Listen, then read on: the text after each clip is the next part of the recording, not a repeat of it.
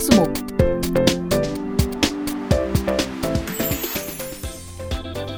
에디터의 화수목은 북저널리즘 에디터가 선택한 지금 깊이 읽어야 하는 주제를 소개하고 에디터의 편집 후기를 듣는 시간입니다.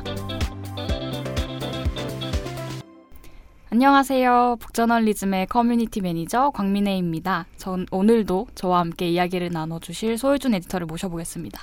안녕하세요. 안녕하세요. 북저널리즘 소희준 에디터입니다. 네, 에디터의 화순목 저희가 15번째 방송을 녹음을 하고 있는데요. 네. 사실 오늘은 그 2019년의 마지막 날인데 맞습니다. 네, 아마 지금 이 방송을 들으시는 여러분들께서는 새해를 이미 맞이하셨을 것 같아요. 그래서 모두 새해 복 많이 받으시고 네, 건강하기를 네, 건강하시기를 바라겠습니다. 네. 소희준 에디터는 지난 연말에 여행을 다녀오셨잖아요. 어디 다녀오셨죠? 네, 저 베를린 다녀왔어요. 베를린. 베를린 여행을 다녀오고 나서 얼굴이 활짝 폈더라고요. 어디가 좀 가장 좋으셨어요? 어, 네, 저 뭐 여기저기 많이 다니긴 했는데 네. 오늘 주제랑도 좀 관련 있어가지고 어, 생각해 보니까 제가 블레스라는 브랜드 음. 쇼룸 같은 곳에 갔다 네. 왔어요. 근데 거기가 약간 뭐 우리가 그냥 생각하는 브랜드 매장이 아니고 가정집에 있거든요. 아 그래요? 네, 그래서 오. 길거리에서 벨을 누르고 뭐 띵동 하면은 거기서 열어주고 아 정말요? 네, 문을 좀 이렇게 지나가면은 중정처럼 돼 있어서 거기서 막 창문에서 스텝이 막 여기야 막 이렇게 알려주고 음. 완전 친구 집에 놀러 가는 것처럼 들어가는 곳이었어요. 그래서 거기 들어가면은 이 브랜드가 옷 또 만들지만 네. 거의 온갖 뭐 라이프 스타일 용품들 뭐 가구부터 해가지고 음. 뭐, 뭐 이불이라든지 심지어 멀티탭 이런 것까지 오. 만드는 브랜드라서 뭐 자기들이 생각하는 라이프 스타일을 거기에 다 구현을 해놨더라고요. 음. 그런 게 되게 인상 깊고 어떻게 보면 좀 되게 괴짜 같거든요. 네. 뭔가 논리적으로 성립하지 않는 물건들이 있어요. 아 그래요? 네. 뭐 예를 들면 어떤 게 그렇죠? 빗인데 빗은 우리가 머리를 빗어야 되는데 그 머리 빗는 살이 있는 부분에 머리카락이 달려 있는 빗이 있거든요. 뭐라고요? 머리를 빗을 수 없는 빗. 뭐 이런 게 있는데 음. 그게 그냥 좀 왠지 괴짜 같지만 멋있고 네. 뭐, 뭐가 되게 많으니까 왠지 하나 정도는 좀 내가 가져가지고 내 스타일을 음. 좀 만들고 싶은 어. 그런 느낌을 들게 하더라고요. 음. 그 주택처럼 초인종을 누르고 들어가야 된다는 게 되게 재밌네요. 왠지 한국에도 좀 생길 것 같아요. 그런 시스템이 네. 어. 좀더 특이한 공간을 찾아가신 분들 많으니까. 네. 그 소희준 에디터가 되게 감각이 좋은 분이셔가지고 아마 여행 계획이 있으시다면 참고해 보시면 좋을 것 같고요. 또 그런 면에서 오늘 주제도 좀 가, 재미있게 소개를 해주실 것 같습니다. 오늘 저희가 준비한 주제는 무엇이죠? 네, 곽민해 매니저는 flex란 말 아시나요? 아, 제가 또 밀레니얼 세대로서 또 flex를 모르면 안 되죠. 그래서 flex라는 말이 그런 거잖아요. 좀 나를 위해서 뭔가 크게 네. 소비를 했을 때, 그 네. 질렀을 때, 아, 나 오늘 flex 했어. 이렇게 쓰는 말인데요. 래퍼들이 또 많이 쓰더라고요. 그러니까 뭔가 맞아요. 명품 브랜드로, 명품 브랜드로 머리부터 발끝까지 치장을 하고 막 flex 할 거야. 이런 식의 말들을 요즘 많이 쓰고 있지 않습니까? 맞아요. 뭐 flex 해버렸지 뭐야, 막 이런 거 그렇죠. 쓰고 약간 이런 식으로 millennial들이 명품 브랜드를 주로 막 구매하는 고객이 되고 있는데요. 네. 이 럭셔리 브랜드의 고객들이 바뀌고 있는 거죠. 그리고 이 그러면 이 브랜드들도 변해야 할 텐데 밀레니얼 세대를 자신들의 핵심 타겟으로 하면서 rebranding에 성공한 사례가 바로 구찌입니다. 네. 그래서 오늘 이 구찌를 다루 다뤄보려고 하고요. 오늘 주제는 Guccification입니다. Guccification이 뭔가 합성어 같기는 한데요. 무슨 말인가요? 네, 말 그대로 뭐 구찌화 이런 뜻인데요. 음. 구찌가 rebranding을 하면서 자기들 기존의 구찌하고도 다르고 다른 어떤 럭셔리 패션 브랜드와도 다른 자기들만의 독특한 스타일을 만들어낸 거를 말하는 단어예요. 그래서 구찌가 만든 이런 새로운 스타일이 패션계에도 되게 영향을 많이 미쳐서 네. 비슷한 스타일도 많이 뭐 만들어지고 했었는데요. 구찌가 어떻게 rebranding을 했는지 오늘 에디터의 화수목에서 조목조목 짚어드리겠습니다. 가장 성공적이고 혁신적인 rebranding. 네, 그래서 구찌가 뭐 어떻게 어떻게 달라졌다는 건가요? 네, 완전히 rebranding을 하면서 새로운 identi를 만, identity를 만들고 또 old한 브랜드에서 밀레니얼 세대가 굉장히 사랑하는 브랜드로 변신을 했습니다. 그래서 구찌라는 그 브랜드 명하고 구찌스러움 이런 단어들이 패션 분야의 구글 검색어 뭐 건수 1위를 뭐 차지하기도 어, 했고요. 네. 매출도 굉장히 많이 올랐습니다. 2018년도 매출은 그 전년도보다 36.9% 올랐다고 하고요.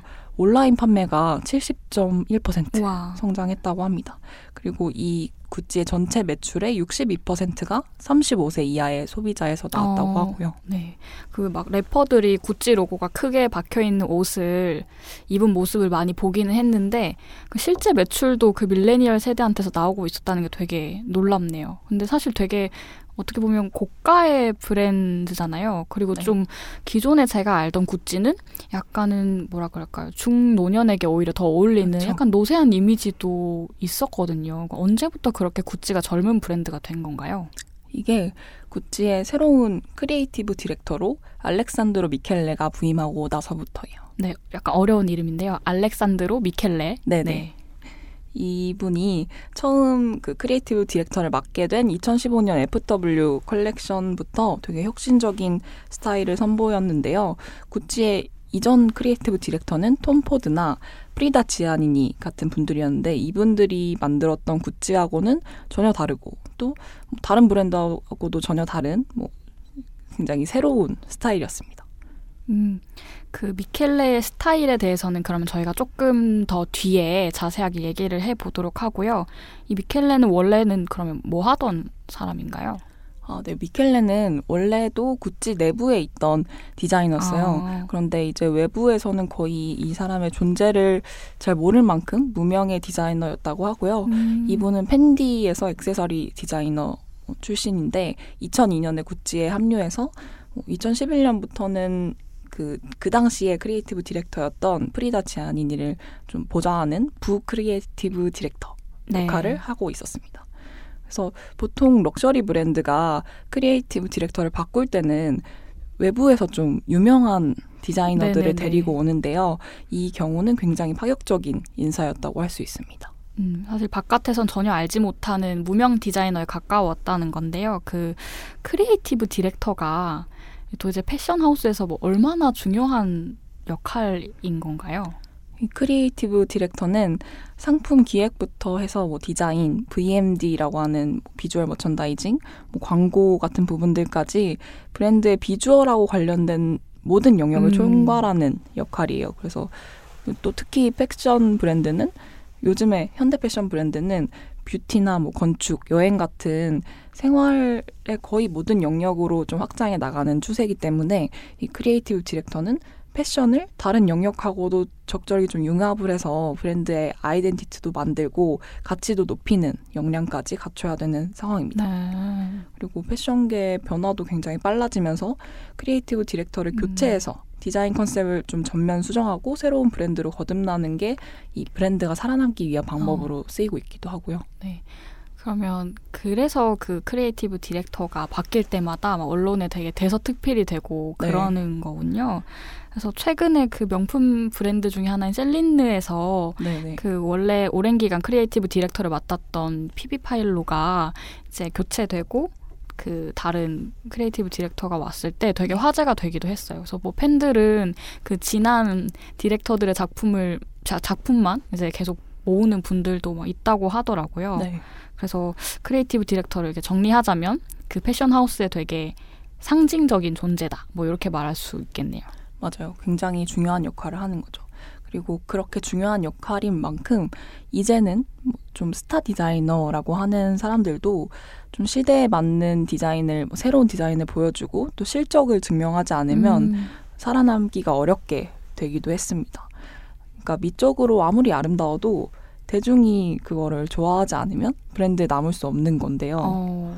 네, 최근 그 라프 시모스라는 디자이너가 2016년에 캘빈 클라인의 creative director로 임명이 됐었는데 뭐 지난 뭐 2년 동안 미국 패션 어워즈의 트로피도 막 세 번이나 받고 이럴 만큼 미적인 가치는 좀 인정을 많이 받았는데 성과를 내지 못해서 임기인 3년을 다 네. 채우지 못하고 결국 떠났다고 음, 합니다. creative director라도 뭔가 자유롭게 브랜드를 좌지우지하는 그런 시대는 좀 지났다는 건데요.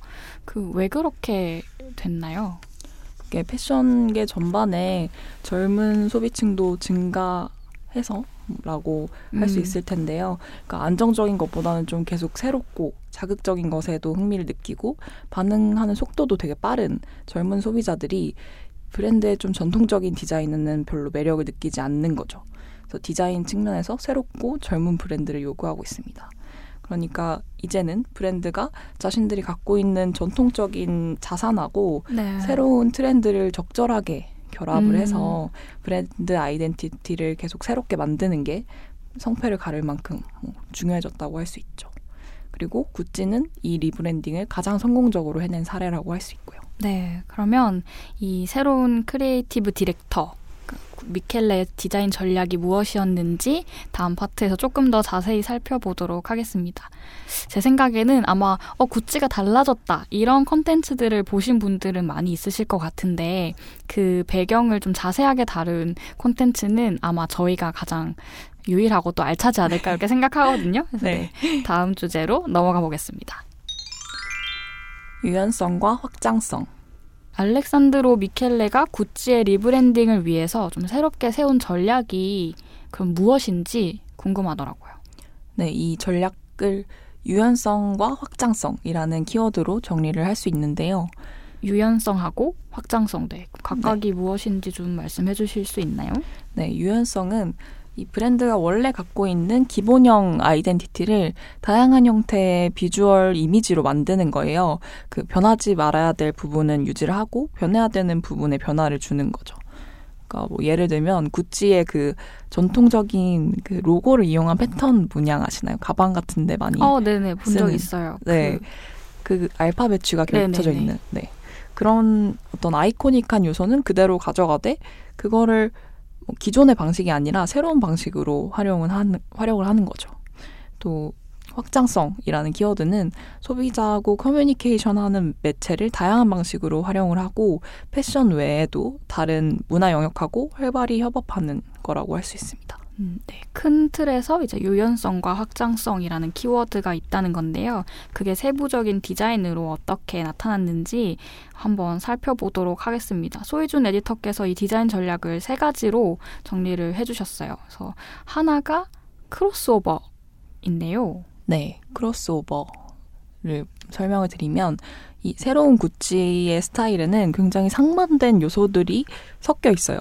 뭐 남성과 여성, 동양과 서양, 아름다움과 추함, 과거와 현재 이런 식으로 네. 서로 굉장히 다른 것 같은 요소들이 혼합이 되어 있는 거죠.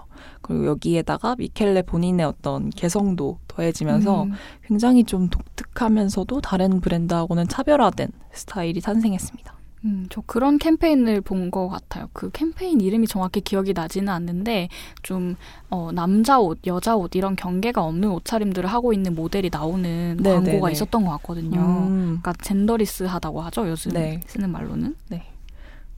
남성 원래 남성복의 특성이 뭐 여성복에 그쵸. 들어있다든지 뭐 여성복의 특성이 남성복에 네. 들어있다든지 뭐 치마를 입는 뭐 남자 모델들도 있고 그런 식으로 그렇습니다. 또 이거 외에도 구찌의 또 다른 디자인 특징, 두 번째 디자인 특징은 빈티지와 street인데요. 빈티지는 이 구찌 creative director가 되기 전부터 미켈레 본인의 스타일이기도 했는데요.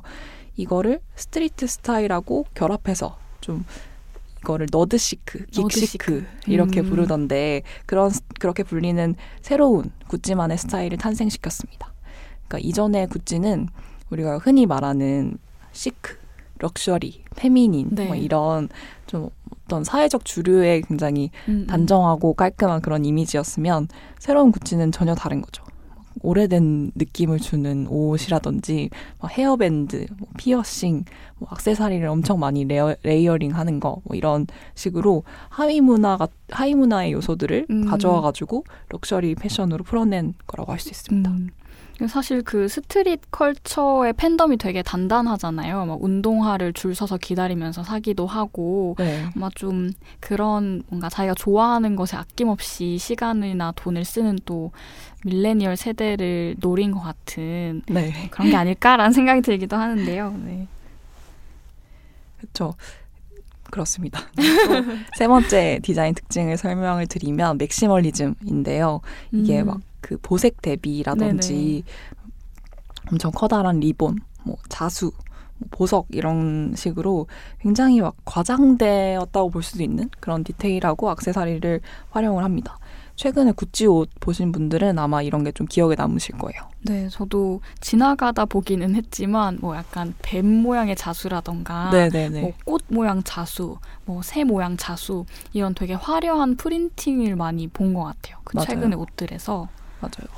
그러니까 음. 다른 럭셔리 브랜드는 보통 좀 정돈이 되고 막 모던한 그런 세련되어 보이는 그런 스타일을 선보이는 경우가 많은데 그거와 굉장히 다른 막 뭐, 그림이 막 꽉 차 있고 막 이런 네네. 다른 스타일인 거죠. 음, 어떻게 보면은 아 럭셔리 브랜드와 어울리지 않는데라고 생각했던 것들이 오히려 네. 약간 밀레니얼 세대는 좀 먹힌 거라고 얘기할 수 네네. 있겠네요.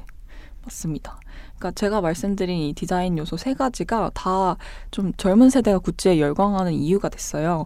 이게 소비자들이 패션을 뭐라고 생각하는지하고도 연결이 되는데요. 기존 럭셔리 소비자들은 패션을 과시의 수단이라든지 뭐 자신의 사회적 지위를 표현하는 방법으로 봤다면 네. 밀레니얼 그리고 Z세대 이런 새로운 세대는 패션을 자기 표현의 수단으로 생각을 하는 거죠. 그리고 이 세대는 다양한 성별이나 인종 같은 정체성에도 열려 있고 오히려 다른 것을 쿨한 것으로 받아들이는 세대이기 때문에 구찌처럼 서로 막 상반된 요소들이 굉장히 많이 섞여 있고 자유분방한 막 스트릿 스타일도 네. 가미된 그런 스타일이 되게 새롭고 독특하고 쿨한 스타일로 받아들여졌던 거죠. 네, 이 미켈레의 디자인 전략이 크게 세 가지가 있었는데요. 크로스오버, 그리고 빈티지와 스트리트, 마지막으로 맥시멀리즘까지 네. 소희준 에디터가 소개를 해주셨습니다. 그럼 다음 파트로 넘어가 볼게요. 온라인과 오프라인을 재정의하다. 네, 근데 이게 궁금한 게 약간 마케팅 측면에서요. 기존의 소비자가 아닌 그 밀레니얼 세대를 구찌가 어떻게 좀 유입을 시켰는지 듣고 싶더라고요. 네. 구찌가 사실 다른 패션 브랜드하고 가장 달랐던 점이 뭐냐면 밀레니얼 세대를 위해서 브랜드 아이덴티티 자체를 완전히 바꿨다는 거예요. 그러니까 구찌 전에 브랜드들은 뭐 젊은 소비자가 중요하다 이런 것들은 당연히 인식을 하고 있었지만 네. 뭐 하위 생산 라인을 만든다거나 컬래버레이션을 해가지고 한정판 상품을 만든다거나 하는 그 어떻게 보면 일시적인 전략으로 음. 밀레니얼 세대를 겨냥을 했었는데요. 네네. 구찌는 자기 브랜드 자체의 핵심 아이덴티티를 바꾸면서 또 소비자하고 연결되는 커뮤니케이션 방식, 방식도 완전히 바꿨습니다. 어, 그럼 그 커뮤니케이션 채널을 좀 어떤 식으로 사용했는지도 얘기해 주실 수 있나요? 네, 구찌는 디지털에 가장 익숙한 패션 브랜드라는 평가도 받는데요. 공식 웹사이트에서도 구찌 가든이라고 하는 전용 상품을 판매하고요. 구찌 스토리라는 뭐 메뉴가 있어가지고 거기에 브랜드 역사부터 최근에 했던 예술적인 작업들까지 다루고 있어서 럭셔리 패션 브랜드의 네. 웹사이트 중에서는 가장 풍부한 콘텐츠를 갖추고 있습니다. 그러니까 이게 사실 당연한 음. 것처럼 느껴져도 네네. 기존의 전통적인 럭셔리 브랜드들은 매장을 훨씬 더 중시하고 온라인에 그렇게까지 신경을 쓰지 않았는데 구찌는 타깃을 바꾸면서 온라인에 굉장히 많은 어. 노력을 투입한 거죠. 음, SNS도 그럼 굉장히 활발하게 운영을 했을 것 같네요. 네, 그렇죠. SNS를 통한 커뮤니케이션도 계속 꾸준히 늘려왔고 그냥 SNS를 활용하는 차원뿐만이 아니라 그 인스타그램에서 활동하는 좀 젊은 스타 예술가들 이런 사람도 발굴을 해서 같이 컬래버레이션을 네. 하고 뭐 특히 이런 컬래버레이션을 디지털 아트로 약간 제품을 체험할 수 있도록 해서 그냥 뭐 보기만 하는 게 아니라 네. 구매도 유도를 음. 할수 있도록 했다고 합니다. 음, 그럼 소희준 에디터가 보시기에 좀 가장 인상적이었던 구찌의 마케팅 전략 같은 것들은 무엇이었나요? 어, 구찌가 구찌 플레이스라는 이름으로 여행 어플리케이션을 선보였다고 하는데요. 오. 어. 이게 구찌 컬렉션에 영감을 줬던 세계의 다양한 공간들을 소개하고 소개하는 앱이에요. 네네. 그래서 그 앱을 보고 그 공간에 실제로 가면은 GPS 기능이 다 있으니까 오, 뭐 가면 배지를 모을 수가 있고요. 음. 그 장소에 가면 한정판 구찌 제품을 판매를 하고 있는 거예요. 그래서 거기서 한정판을 구매를 할 수 있는 거죠. 음. 그러니까 이게 굉장히 사실 독특한 경험이잖아요. 네네. 그래서 여행을 여행이라는 요소를 통해서 브랜드하고 소비자의 어떤 라이프 스타일을 결합하는 연결을 어, 하는. 방식이라고 할 수 있죠. 또 팬덤 음. 같은 코어 소비자층의 충성도도 높일 수 있고요. 음. 그러니까 뭔가 그 브랜드를 좋아했던 그 코어 소비자들한테는 브랜드 스토리를 좀 더 입체적으로 이해할 수 있게 해주는 거고 네. 또 사실 그걸 모르더라도 좀 여행으로서도 콘텐츠로서도 좀 의미가 있을 것 같아요. 그렇죠. 그래서 좀 남들이 안 가는 코스를 가보고 싶은 네. 사람들이 또 충분히 좋아할 것 같은 생각도 드네요. 그러면 이제 또 구찌를 통해서 구찌의 변화를 통해서 또 저희가 어떤 인사이트를 얻을 수 있는지 광고를 듣고 돌아오도록 하겠습니다. 젊은 혁신가를 위한 컨텐츠 구독 서비스 북저널리즘 프라임을 소개합니다. 북저널리즘 프라임을 구독하고 전문가의 관점이 담긴 텍스트를 꾸준히 받아보세요. 프라임 멤버는 북저널리즘의 모든 콘텐츠를 무제한 열람할 수 있습니다. 지금 바로 북저널리즘을 검색하세요. 네, 광고 듣고 오셨는데요. 그러면 우리가 그럼 구찌를 통해서 어떤 insight를 좀 얻을 수 있는지 살펴보도록 하겠습니다. 네, 우선 알렉산드로 미켈레에게서 배울 수 있는 것은 융합 능력입니다. 이제 현대 패션에서 디자인이라는 것은 무에서 유를 창조해내는 것이 아니라 유에서 유를 창조하는 어떤 선택과 조합의 과정인데요. 네. 미켈레는 이 작업을 굉장히 탁월하게 해낸 사람이라고 할 수 있습니다. 그 이렇게 할 수 있었던 거는 기존에 있던 경계들, 뭐 남성과 여성, 뭐 음, 인종 뭐 이런 경계를 신경을 쓰지 않고 폭넓은 스타일을 잘 조합을 했기 때문이라고 할 수 있죠. 음, 약간 오늘날의 creative는 창조가 아니라 이제 융합에 있다. 뭐 이렇게 얘기할 수 있을 것 같은데요. 그 저희가 속 발행한 콘텐츠 중에 네, 그 미디어 저자 라는 콘텐츠가 있잖아요. 네네. 그거랑도 좀 연결이 되는 것 같아요. 맞습니다. 거기서 얘기를 하고 있는 것도 이제는 누가 원작을 썼는지가 중요한 게 아니라 이 각각의 창작물들을 연결해서 세계관을 만들어내는 것이 훨씬 중요하다라고 이야기를 하더라고요. 네, 네, 그런 점 저자가 아니라 미디어를 만드는 저자가 돼야 된다 뭐 이런 얘기를 하는데 그런 게 또 패션에서도 네, 통하는 건가 봐요. 맞아요. 네. 그리고 또이 미켈레의 creative에서 배울 것은 그런 융합 전략이라면 네. 구찌라는 브랜드에서 배울 점은 음. 산업의 변화를 읽고 또 과감하게 혁신을 하는 것 그리고 이 혁신을 위한 시스템을 만드는 겁니다. 어, 무슨 말인지 좀 더 자세히 설명을 해주시죠. 네, 차근차근 설명을 드려보면 네. 럭셔리 패션 브랜드에게 이제는 소비자가 기대하는 것이 시대가 변하면서 달라졌는데요. 구찌가 그걸 가장 잘 캐치하고 먼저 변화한 거죠. 그러니까 제가 개인적으로 이 콘텐츠에서 가장 인상 깊은 대목이기도 한데요. 그러니까 패션 브랜드 제품을 구매하는 이유가 예전에는 로고를 통해서 좀 과시를 하기 위해서였다면 그 다음에는 디자이너의 디자인이 주는 어떤 아름다움, 심미적인 가치가 됐고 네. 그 다음에 이제 최근에는 소비자 스스로 자기가 판단을 하고 선택을 해서 자기만의 스타일을 완성하기 위해서 가 됐다는 겁니다. 이런 식으로 이제 패션 브랜드에게 소비자가 기대하는 바가 달라진 거죠. 그리고 음. 이거는 네. 그 구- 구찌는 이런 식의 변화를 읽고 방향을 바꾸기로 기업 차원의 결정을 한 겁니다. 음, 뭔가 그런 변화가 필요하다는 것을 좀 확실하게 인지를 했기 때문에 또 알렉산드로 미켈레라는 creative director도 임명을 할 수 있었던 것 같아요. 네, 맞아요. 사실 미켈레를 임명하는 것 자체가 되게 큰 결정이었는데 그렇게 할 수 있었던 게 마르코 비자리라는 CEO가 부임을 하면서 그렇게 할 수 있었던 건데요. 마르코 비자리는 아예 밀레니얼 세대를 핵심 고객으로 바꾸고 음. 그거에 맞춰서 핵심 채널도 바꾼 겁니다. 그래서 고객을 밀레니얼로 바꿨으니 조직 내부 시스템도 같이 바꿨는데요. 젊은 직원들의 얘기를 듣고 경영에 반영, 반영을 하는 절차를 만들었다고 해요. 임원 회의가 끝난 직후에 30세 미만 직원들로 구성된 그림자 위원회라고 불리는 그림자 그- 위원회요. 네. 그런 위원회 이야기를 듣는 음. 시간을 가졌다고 하고요. 또 35세 미만 직원들과 함께 좀 점심 모임 같은 걸 하기도 했다고 합니다. 제가 아까 말씀드린 구찌 플레이스 그 여행 네네. 어플리케이션도 이런 음. 이런 시스템에서 나온 결과라고 하고요. 음. 아, 미켈레 한 사람이 다 만들어낸 게 아니라 그 시스템에 어떤 뒷받침이 있었던 있다는 거네요. 컨, 저희 콘텐츠에서는 또 그 세부적인 것들까지 자세히 다 다루지는 못했는데 네. 또 오늘 자세히 들려주시니까 되게 재밌네요.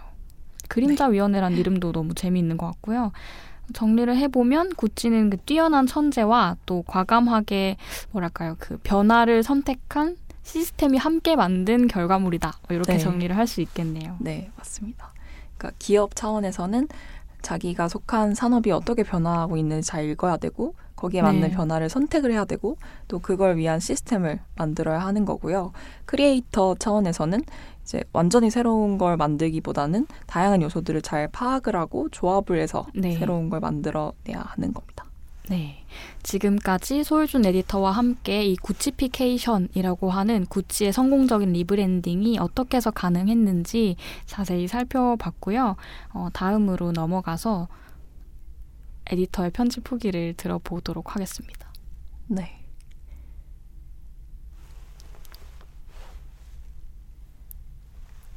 이 콘텐츠를 좀 편집하시면서 가장 좀 기억에 남는 거나 좀 가장 중점적으로 생각했던 게 어떤 거였나요?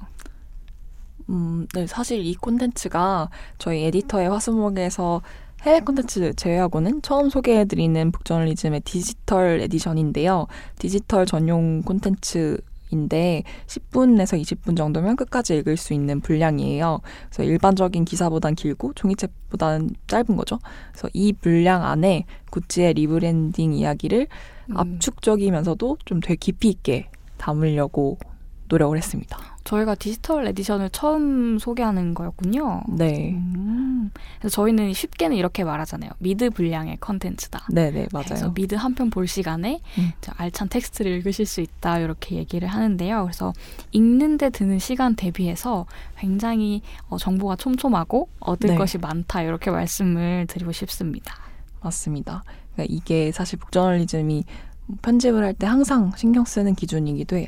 그리고 특히 Guccification 콘텐츠에는 디자인 전략이 뭐 많이 되게 다양하게 나오, 나와가지고, 그러니까 뭐 크로스오버, 빈티지 street, maximalism 이런 네. 전략들이 네. 많이 나오니까 그 요소들을 넘버링을 하면서 다뤄가지고 분량도 좀 최적으로 맞추고 전략들이 읽으실 때 눈에 잘 들어오게끔 어, 해봤습니다. 네. 그래서 그, 네. 그 본문을 보니까 이제 사진이랑 영상이 되게 많이 들어가 있더라고요. 맞아요. 사실 이렇게 말로 해서는 뭐 저희가 얘기한 오늘 뭐 커다란 리본, 자수, maximalism 음. 뭐 이런 음. 것들을 좀 보여드리는 게 한계가 있다는 생각이 좀 들긴 하는데요. 네. 또 더 궁금하신 분들은 그 사진이랑 영상을 좀 같이 또 글과 함께 보시면 훨씬 좋을 것 같습니다. 네, 맞습니다. 각 그 디자인 전략에 맞는 사진이랑 영상 자료도 많이 넣어 놨으니까요. 혹시 관심이 생기신 분들은 콘텐츠 보셔도 좋을 것 같습니다. 네, 오늘 저희가 준비한 방송 여기까지인데요. 어, 새해 첫 방송 들어주셔서 감사합니다. 네. 다음 방송도 기대해 주시면 좋을 것 같고요. 소유준 에디터 혹시 오늘 마지막으로 하시고 싶은 말씀 있으신가요? 네, 새해에도 저희 에디터의 화수목을 들으러 와주셔서 감사하고요. 다음 콘텐츠들도 계속 기대해 주시면 좋겠습니다. 네. 혹시 듣고 싶은 컨텐츠가 있다면 댓글 남겨주시고요. 에디터의 화수목은 북저널리즘 웹사이트와 네이버 오디오 클립, 아이튠즈, 그리고 유튜브에서 들으실 수 있습니다. 그럼 다음 시간에 뵙겠습니다 감사합니다. 감사합니다.